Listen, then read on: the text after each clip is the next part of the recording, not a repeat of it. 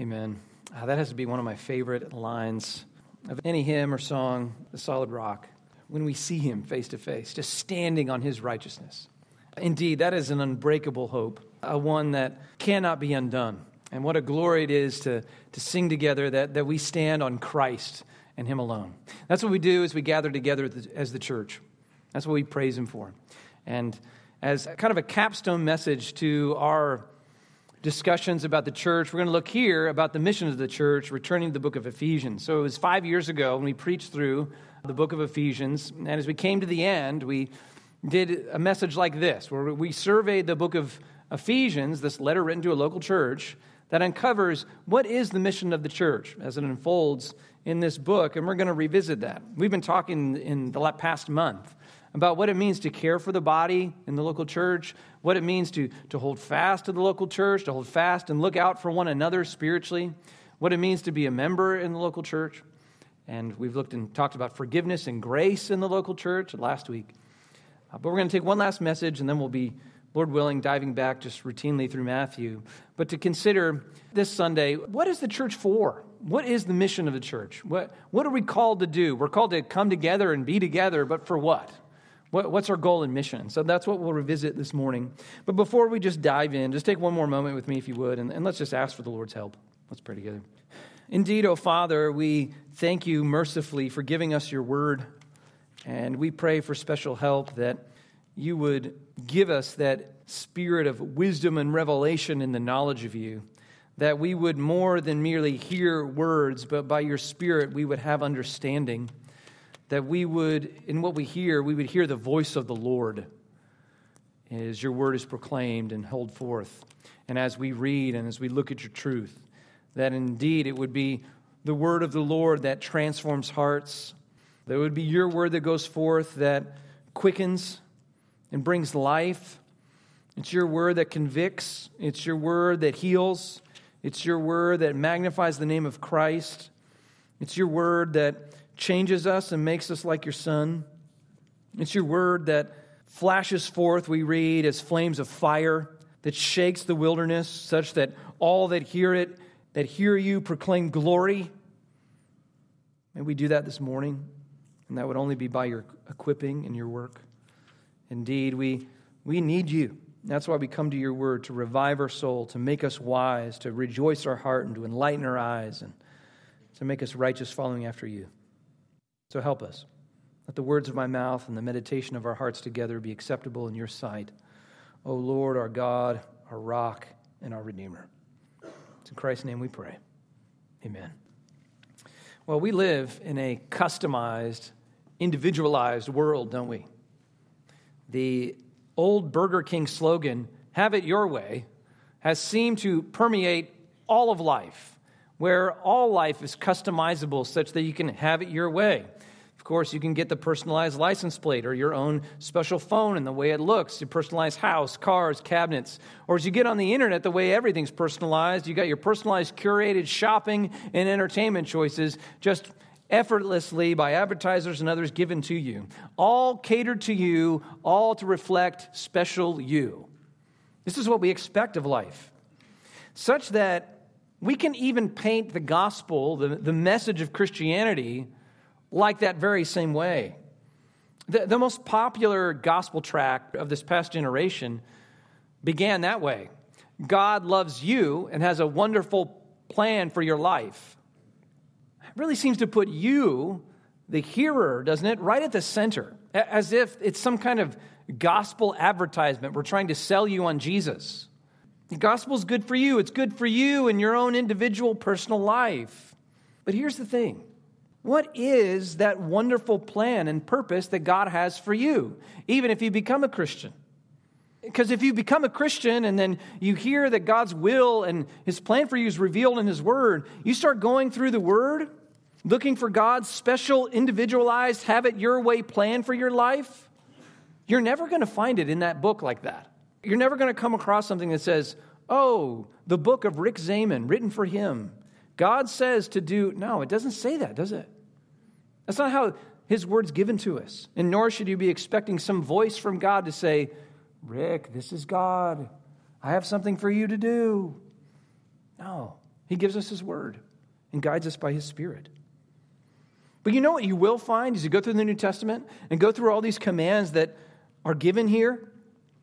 You find plenty of commands, but as we've been talking about as we've been working in Matthew's gospel, they're not written to you necessarily personally, individually, though of course it applies to you as an individual. But who's it written to? It's written to, we're in the South, right? It's written to y'all. These commands, these letters in the New Testament are written to churches. They're written to groups of Christians. They're written to you all as a call that we have this Christian life we lead together or live together. And that you all, that's written to in so many of these books, like here in Ephesians and the commands that are here, they're not written to just Christians in general most of the time. These are commands written to Christians that have gathered and assembled into a local church. These are commands given to tangible, local, you can see them, you can count them churches. You know who they are. And so then, if you're a believer in Christ, because you got to start there, but if, you're, if you trust Christ, what's God's wonderful plan for your life? Or really, I can get to the same answer by posing this question. Really, what is God's tool? What's God's instrument that He has established to accomplish His plan in the world? Who or what is God doing or using to accomplish His work and will on the earth? You know what it is? The local church. That's how He's going to do this. God's plan for your life is spelled out in these New Testament letters that instruct not merely individual Christians, but he's directing local churches about what God's will and purpose is for them. And that means for all of us as members of those churches. As a Christian, God's plan for your life is to be involved in the local church because that's really how God's plan will spill out in this world and spread. God designs to accomplish his mission in the world through faithful local churches. So then, if you're going to engage God's mission, if you're going to be joining God as a follower of Jesus, as a member of his kingdom, if you're going to join God's mission, what does that mean you need to do? You need to join the local church's mission. So, what is the local church's mission? That's what we'll explore this morning. And by that, I don't mean what is the special, individualized mission of Grace Bible Church of Midlothian. Okay, I guess there's a place to think about those things. But we're dealing with biblical priorities here that the Lord has clearly told us. We're dealing with what is the mission is for every local church. And it really comes in three parts. And to help you memorize it, they all start with E. We are called to exalt, we are called to edify, and we're called to evangelize. Those three parts make up our mission of what God has called us to as the local church. So let's see that unfold as we scamper here through the book of Ephesians. And the first is this let's exalt Christ's name together.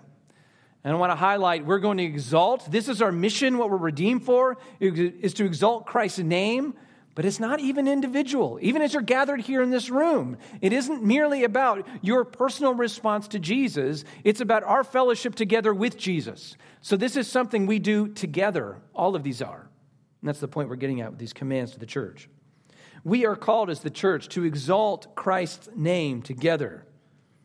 This is why God redeemed us. This is why God created us as the church and adopted us. It's for His glory, His exaltation to magnify his name. And that should come, I think, as little surprise to many of us here.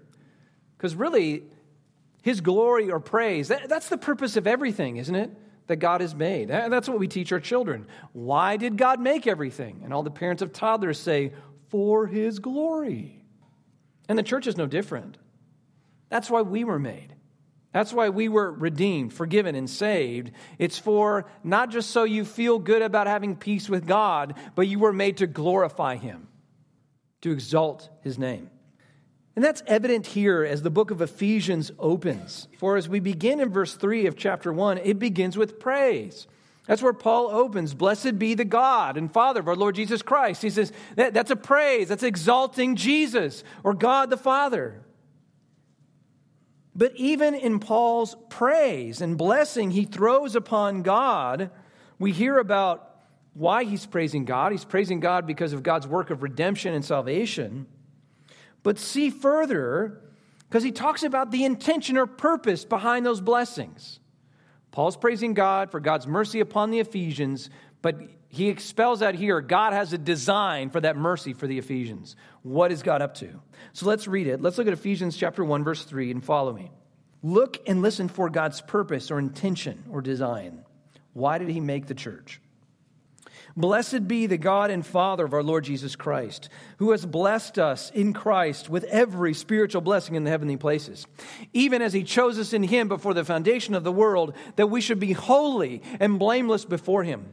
In love, he predestined us for adoption as sons through Jesus Christ, according to the purpose of his will. Okay, so you hear about all these blessings now.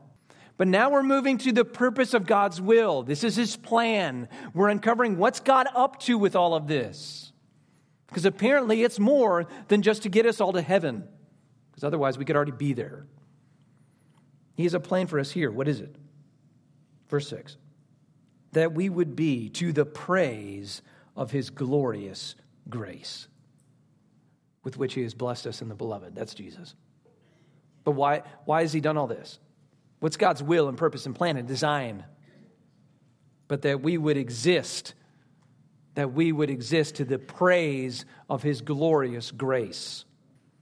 Or more literally, to the praise of the glory of His grace. And those three words, praise, glory, and grace, well explain for us this first purpose of the church.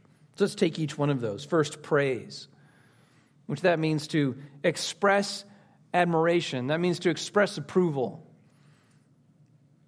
This is what we call worship. The old meaning of the term, it's ascribing worth to something. It's ascribing significance and value. We're saying that's praiseworthy. That's worthy of extolling, exalting. That's worthy of our attention, maybe of our devotion we highlight, and what we're called to do is call attention from everyone else to the greatness of our God. This God that we've come to know personally, yes, through the gospel by the death and resurrection of Jesus, but why? But for his praise. We were designed for this. We were redeemed for this. And again, that should come as no surprise. Because understand, just in creation, by mere creation, we were bent on praise. This, this drive to praise and worship is universal. And if you don't think so, you should have watched some college football yesterday. And you'll see that people are driven to praise things. We are driven to scream and to extol and to shout and to delight. I mean, those fanatics are devoted, aren't they? People, we, we turn on the TV, we showed up at these events because we want to see something amazing. We want to see something and then go, Did you, could, you, could you believe that? Look how he caught that ball, whatever it is. Incredible. We, we want to cheer, we want to clap, we want to praise, we want to, we want to be in awe. Because that's what we were made. We want to glory in our team's victory. Of course, the trouble is, even as we've been made to worship and praise, in our sin, we look to praise and extol anything or everything else except one, the one to whom it's really due, the only true God. And so, led by the devil, we're bent. We have this idolatrous bent that, that has infected all of us, such that we are all glory stealers. We're all keeping credit from whom the one it's due. And so often we're just trying to steal it for ourselves. Worshipping really ourselves, living for ourselves instead of for the God who made us. Instead of living for our God and by His Word, what do we do? We, we try and find our own customizable, personalized way of living my life. That's idolatry. And as we see, as that's a pursuit of rebellion, sin against the God who gives life, that means as well it's a, it's a suicidal pursuit. It only leads to death. But in his mercy, of course, this is the gospel. This is the good news. God has not left all creation to, to this suicidal self worship. And so he intervenes. And most gloriously in the gospel, God came down from heaven, Jesus Christ, And he came to live a life you could never live so then he could be innocent. And as an innocent one, then he can die for other people's sins, which is what he did. For all that trust him, the sins were put on Jesus and he died for them, fulfilling the justice and wrath of God. But he did not stay dead because he's God and he rose from the dead. So now he's alive and he forgives all that call upon him. But why? Just so you can get mercy? Well, it is so you can get mercy. Just so you can know God's peace? Yes, it is so you can know his peace, but that's not all. He was coming in to reclaim worship, to recreate in this world hearts that love him, hearts that fulfill what they're designed for, hearts that praise God as they were redeemed for. Like we read in 1 Peter chapter 2 verses 9 and 10. We read this, but you are a chosen race, a royal priesthood, a holy nation, a people for his own possession. But why? Why, why did he go to this effort? Why, why did he make you this special people? That you may proclaim the excellencies of him who called you out of darkness and into his marvelous light. That's why. He redeemed you to tell something, to say our God is gracious to sinners. Let me show you. He's been gracious to me. This is our mission to proclaim his excellencies, to give him the worship he's worthy of. And it all starts right here with the redeemed, the church. Or back to the language here of Ephesians 1. We were blessed, we were chosen, we were predestined, we were adopted, we were redeemed, but for what? But for the praise of his glory. Which takes us to that next term. What are we praising? But the praise of his glory. That's his greatness. His glory is his significance, his weightiness.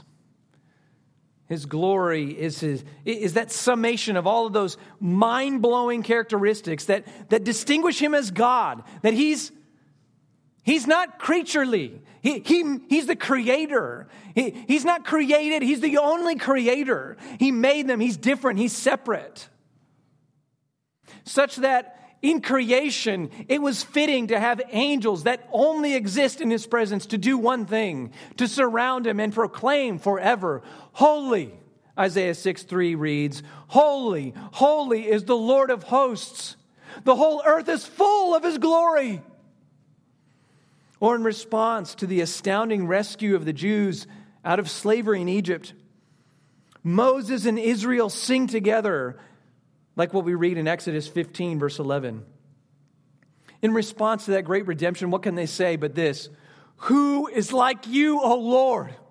Who is like you among the gods? That is, who is like you among all the things praised, all the things worshiped, all the things devoted to, all the things sacrificed for? None of them compare to you. Who is like you, majestic in holiness, he says, awesome in glorious deeds, doing wonders? Who is like you? And obviously the response is, nobody's like this God. And indeed, our mission as the church, why we're redeemed, is to let all the world know the significance, the gravity, the magnitude, and the greatness of this Christ. That's what we mean when we say we're called to magnify the Lord. And all credit goes to John Piper for exploring that picture for us so helpfully.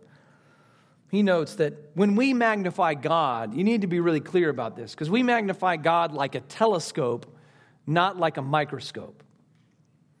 What do microscopes do? They take something that's really itty bitty and very small, something that's very, in that way, insignificant, and it brings it closer to your eye, so to speak, so you can see it, so you can understand it. Makes it appear much bigger than it really is. We do not magnify God at all like that. We magnify God like a telescope magnifies the moon. The moon, to our mind's eye, so to speak, it appears very small in the sky, maybe the size of a quarter. But a telescope, what's it doing? It, It's magnifying it, bringing it to appear to your eye something like at least closer to what it really is. That's what we do when we magnify God for one another and for the world. Our God is not small, He is not insignificant. And we want our words, the things we say about him, we want our lives and the way we live to highlight that weightiness, that significance, the hugeness of this God to a world that says, oh, I don't see him. Oh, I don't see him working. I don't believe in him. Or he's very small. He's like that guy upstairs. We don't really know what he's up to. Or he's just very far away. I don't think he cares. Well, this is what our praise is to do is to highlight the glory and the weightiness and to magnify our God. To glory in his grace, which takes us to that next piece the praise of the glory of his grace. That is, what is it about our God that's so weighty, so significant, that the world just can't see? Well, the theme that surfaces throughout the book of Ephesians is this attribute about him that he's gracious. That he's really gracious, really more than you know. If you've read Ephesians before, you just know God's grace predominates this book. Many of you have memorized different verses of the Bible to maybe help understand the gospel. If you did, you probably memorized Ephesians 2 8. For by grace you've been saved through faith. It's not of yourselves, but it's the gift of God. And that's what grace means it's a gift. That's not the only place, it's all over this book. But look there. Look at Ephesians 2, and I want to start in verse 5. In 5, verse 5, he's picking up something he had said just moments ago. We looked at it last week, actually. He says, Even when you were dead in your trespasses, he mentioned in verses 1 to 3 you're dead in your sins, your trespasses. You are spiritually dead to God. You offer him nothing, you offer him debts. You bring nothing positive to the table. You're a rebel, and your children destined for wrath, said in the end of verse 3. But then, verse, five, verse 4, you got to start there, but God. There's you, not so good, but God. This is good news but God, being rich in mercy. Remember, we talked about that last time. Because of the great love with which He loved us. This is what dominates what our God is like, more than you understand. Such that, on to verse 5, even when we were dead, that is, you brought nothing good to the table, you brought nothing like as an advantage to the equation. You were a debt, you were a loss on His ledger. Even still, though, that doesn't stop Him, you see. Even still, he made us alive together with Christ. And then Paul just has to interject by grace you've been saved. If that's not obvious already. Because what is grace? You are rescued from the wrath of God as a gift. You didn't do anything for it. It had to be that way. If you had even 1% or a percentage of a percent to offer on the table, trust me, you would lose this salvation but he made us alive together with Christ and as a gift. And verse 6 goes on, and raised us up with him and seated us with Christ in the heavenly places, such that you can go to other places like Colossians. When the Father looks at you, he sees his love for his son there. I mean, that is nuts. How can God do that? I mocked him. I raised my fist at him. I don't want your life. I don't want your salvation. And he redeemed and showed mercy anyway. But do you know the wrongs I've done? I've known them all, Rick, and I paid for them all. I'm telling you to come.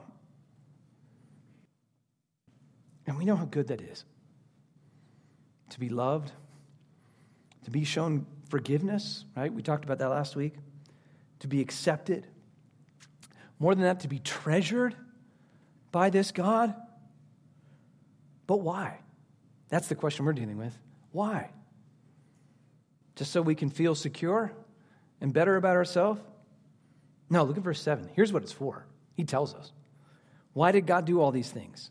So that in the coming ages he might show the immeasurable riches of his grace in kindness toward us in Christ Jesus.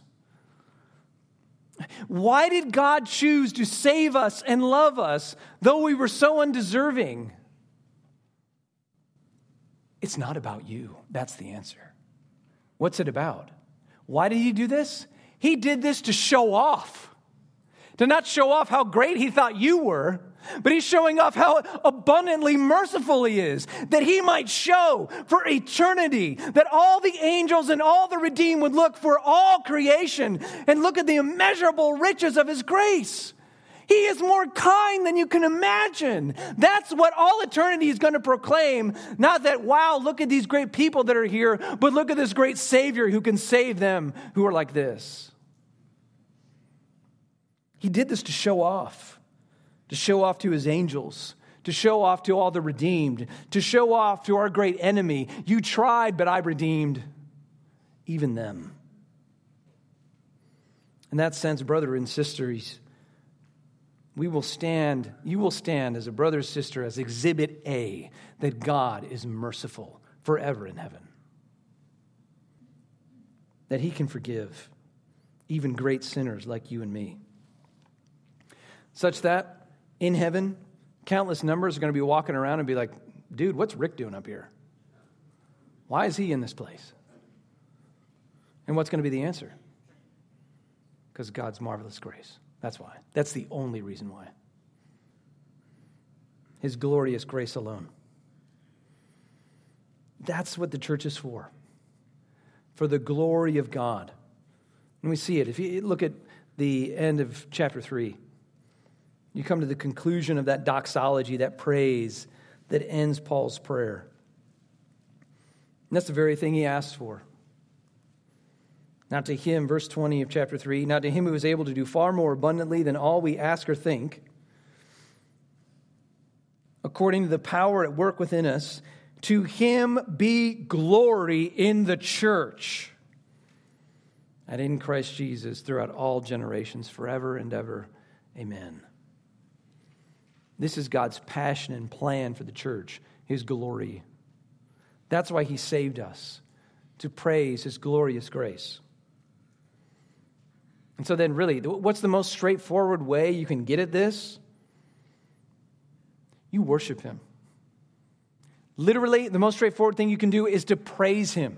If God has given you the ability to open your mouth and proclaim His excellencies, regularly gather with the church and open up your mouth and tell others, sing to others about how great your Christ is.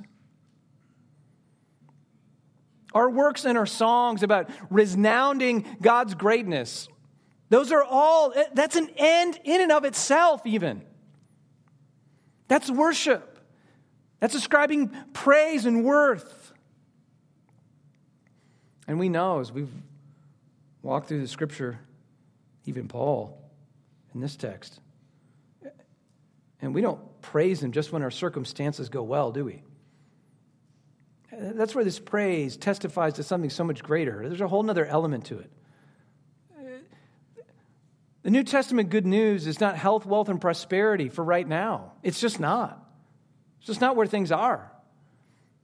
God's mission is not right now merely that you would glorify Him, but we read here in Ephesians 2, He's setting you apart for all time to be a, a, a trophy that He is a gracious God. So that's where we go. In other words, this world, you know this, is very broken, isn't it? Seeing this in fresh ways, feel like it's fallen. It's a cornucopia of dashed hopes and broken promises, save one the promise of our God that He is gracious and merciful to all that look to His Son. And so we, as the redeemed, united voices, cry out to God in praise. We cry out to one another and we cry out to the world Our God is great and he's gracious to those that call upon him. Call upon him. Can you not then sense why gathering together in our corporate worship is so very important? This is part of our mission.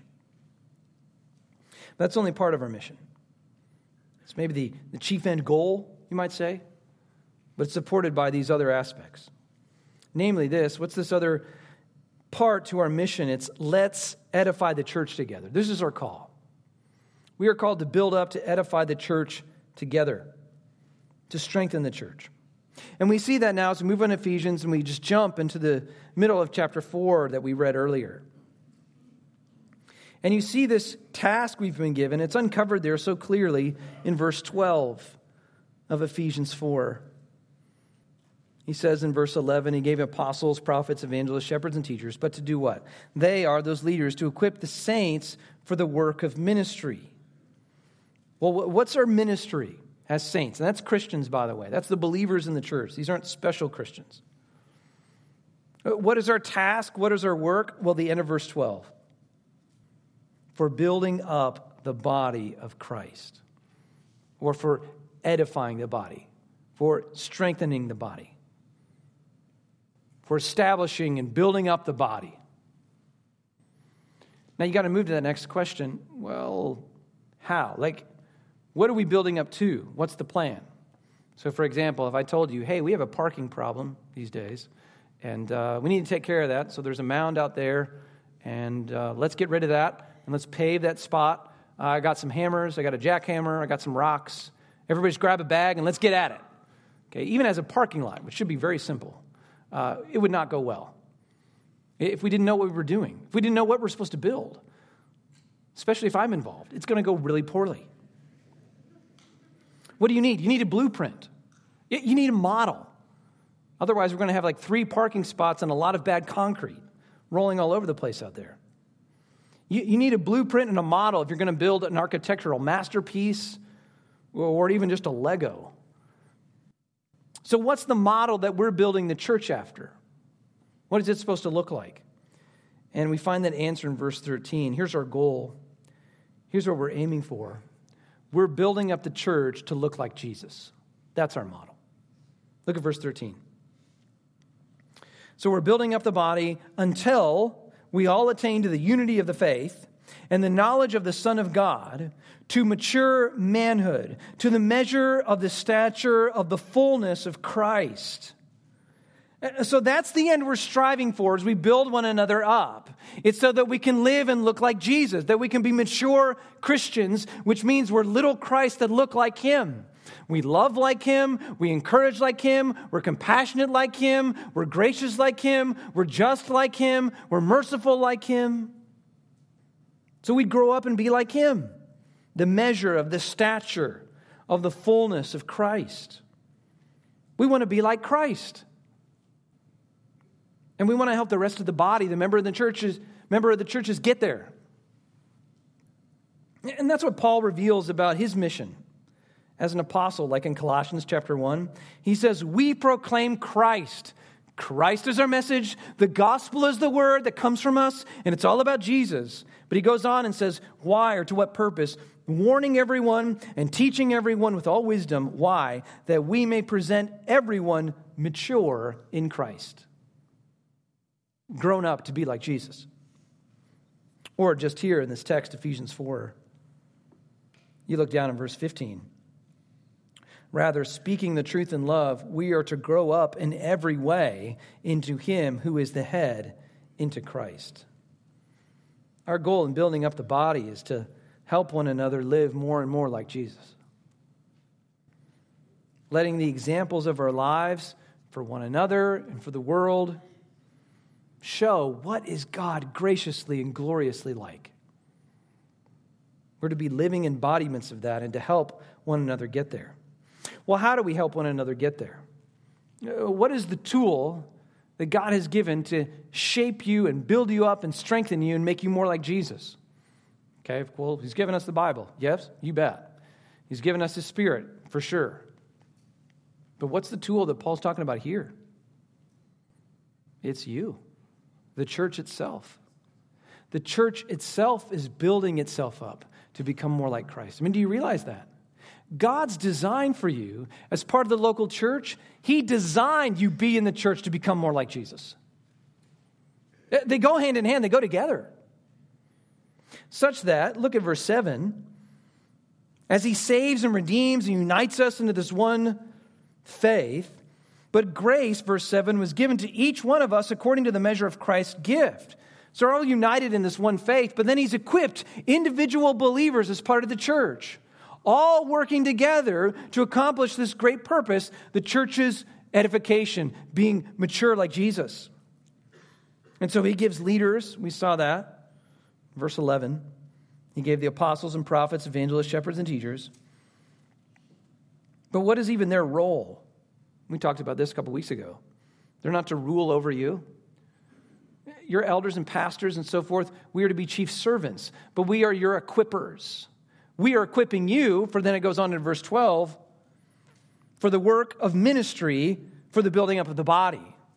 Your elders and teachers and so forth, what are we to be doing? We're like your personal spiritual trainers. So that not we can be fit and you can watch us be fit, but that so we can all grow up and be fit like Jesus, so to speak. So you would fulfill your calling to train and equip every church member to build up the body so that we can all work together. And when we're all equipped and working together, verse 16 is what happens. From whom, from Christ, the whole body, joined and held together by every joint with which it is equipped, when each part is working properly, what happens? Makes the body grow so that it builds itself up in love. So I trust that you see being involved in the local church, it's not about just coming and sitting and watching. You're not in a church body to watch other people minister, it's not a show. It's not about a few paid guys that do church for everyone else to come watch. No, we're equipping the saints, the members, for the work of ministry. Truly, in that way, every member is a minister.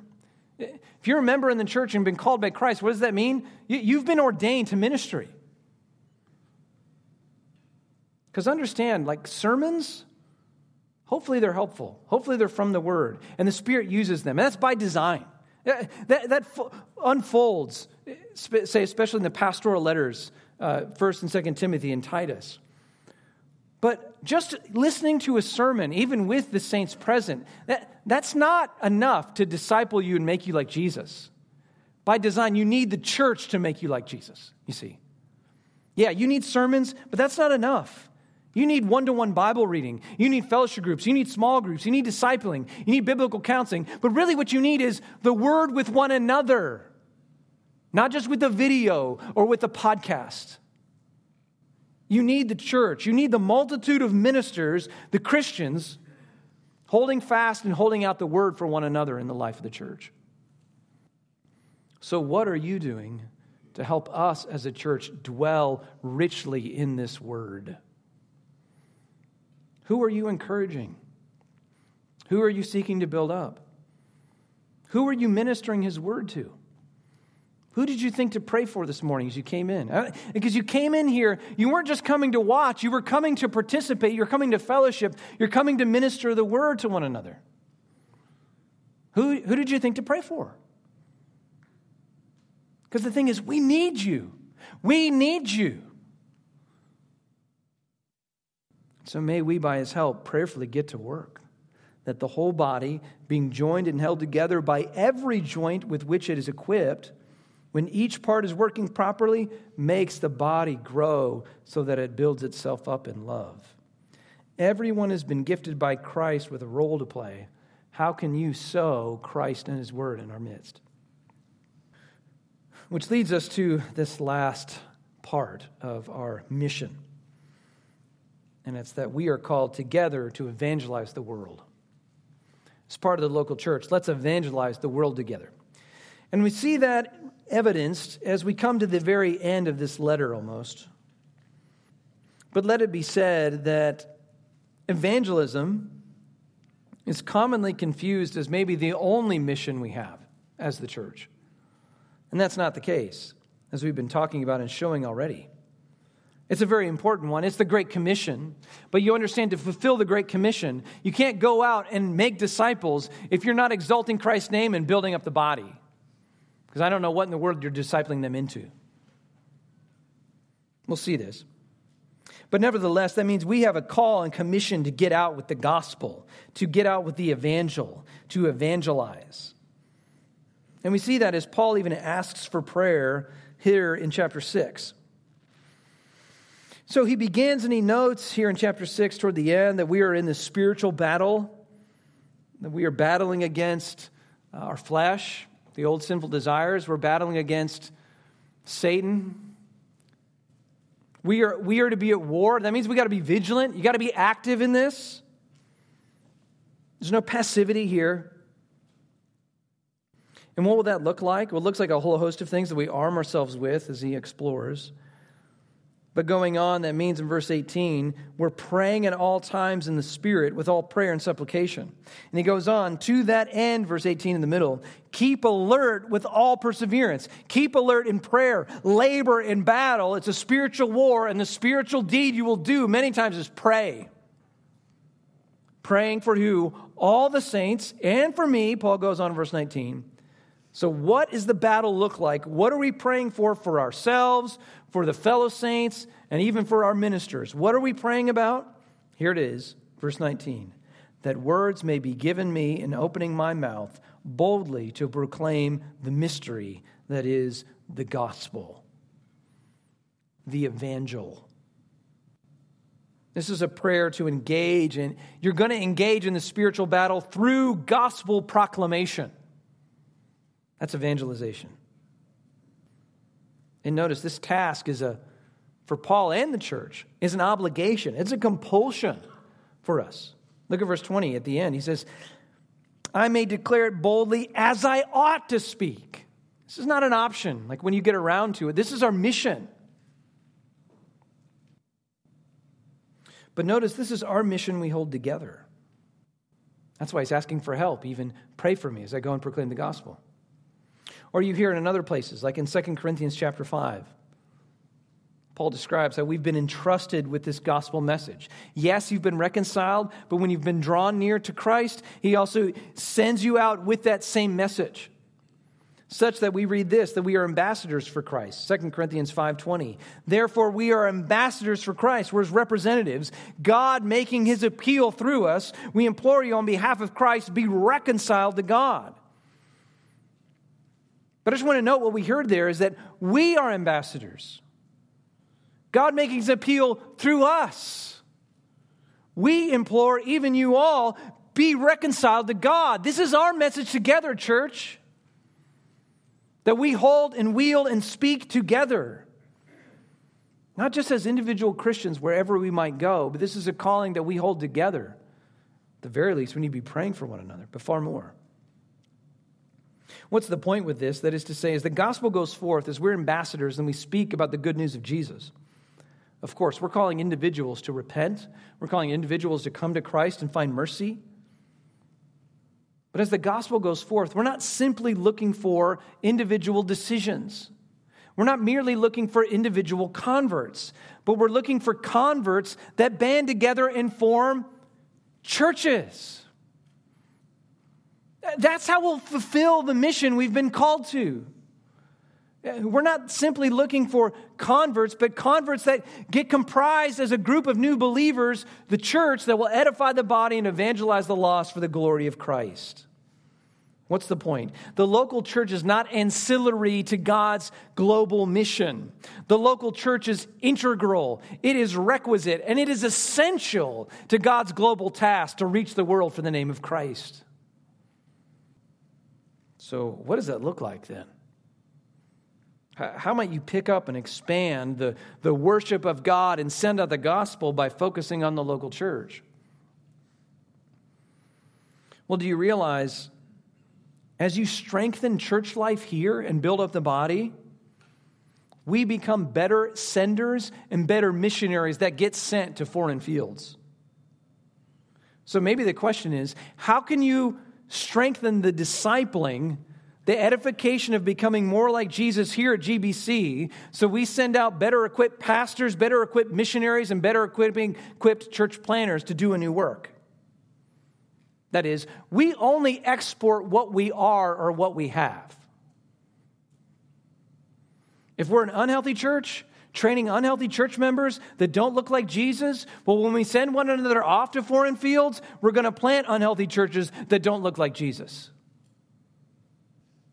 So maybe God is not calling you specifically to a foreign field, but He has called you to invest in the church that we might grow up and make healthy missionaries and ministers.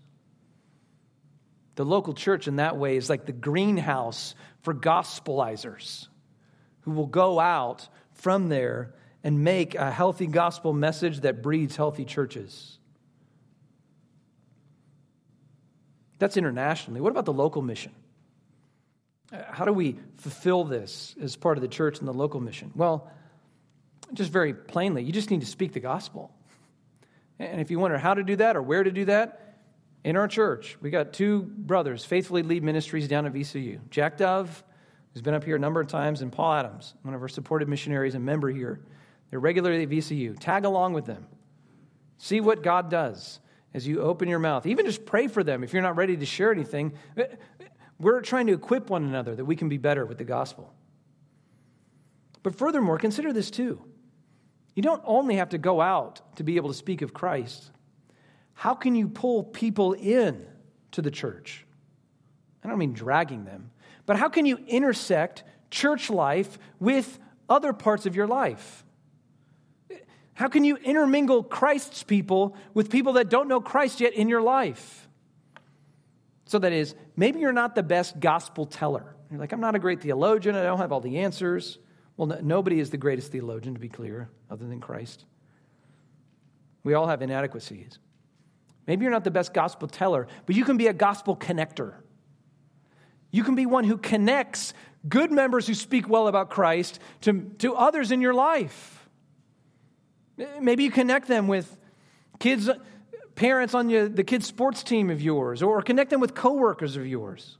Have them both over to your house. See what the Lord would do. But finally, maybe just for starters, you can start right here. Befriend the stranger, the person sitting right in our midst. You know, week after week, new faces come in here to the worship center between the two services. Many are Christians, some are not. And whether it's a, a traveling Christian coming through or whether it's a wandering unbeliever, they need to see and experience in flesh and blood how gracious, gracious our Christ is. And so he's equipped you and calling you to be that experience of grace for that person, embodied. So perhaps your ministry can start right there, befriending or engaging the unengaged person, welcoming them as Christ has welcomed you. And in all these things, the church that fulfills that, fulfills its purpose, is going to bring great glory to God that will be faithful, be one that will spread the name of Christ so that his glory indeed would be in the church. We say that as our mission, say on behalf of the elders and I trust many of the members here, we're thankful for the way God's working, but we confess too that we are sinners. And that's why we come around this table. For this is what forms us. It's what this points to of his body and blood. We're not in Grace Bible Church because we have it all together or because we love Bible teaching or we're really serious Christians.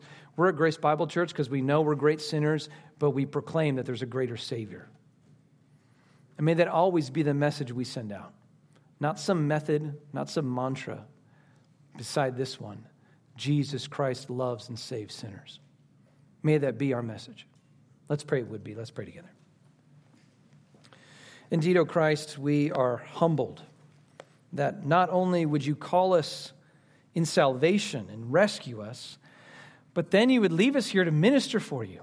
Uh, there's so many challenges, as you know, the brokenness of this world and the brokenness even ourselves that make being faithful to you hard. And we confess that we are sinners, uh, but we confess that you're a great Savior, that even all of our sins in Christ have been dealt with. Uh, we confess too that you've given us your Spirit and your Word, and, you, and you've called us and equipped us for this, so help us to be faithful. May we be humble servants for you. We're only that because of the cross, and for that we thank you. It's in Christ's name we pray. Amen.